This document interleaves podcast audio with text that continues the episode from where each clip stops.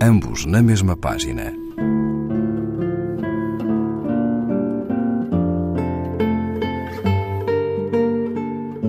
Um programa de Raquel Marinho.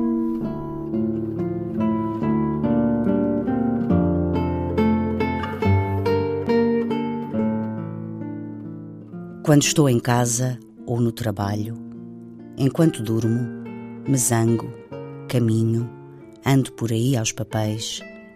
De novo, ao encontrar-me, ao acalmar-me, quando vou ao café e no regresso, sei que habitas o mesmo planeta que eu. Caminho, talvez caminhes.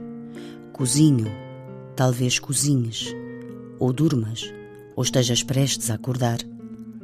Ao festejar uma vitória, ao perder a esperança, no comboio, ao alegrar-me, à chuva, algures, respiras. Não sei o que é estar viva sem saber que também estás neste planeta, mesmo sem nos vermos. Não sei viver sem saber que não te posso tocar, que não te vou ver amanhã, nem depois de amanhã, nem para a semana, mas que, apesar disso, persistes, ninhures, além. A tua energia longínqua ampara-me, mesmo sem estar ciente dela. Torna a minha presença na Terra a nossa situação.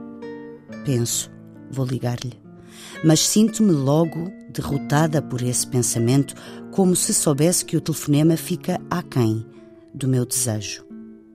Consola-me o desenho das tuas mãos procurado nas minhas, os nós dos teus dedos anelares, as unhas cortadas muito rente à pele.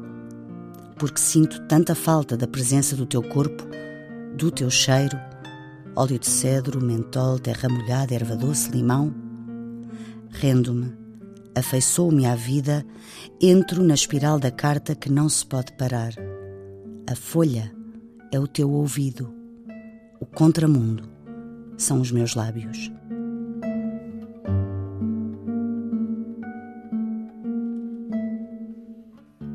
Jaimila Pereira de Almeida, As Telefones, página 34, edição Relógio d'Água. Ambos na mesma página. Um programa de Raquel Marinho.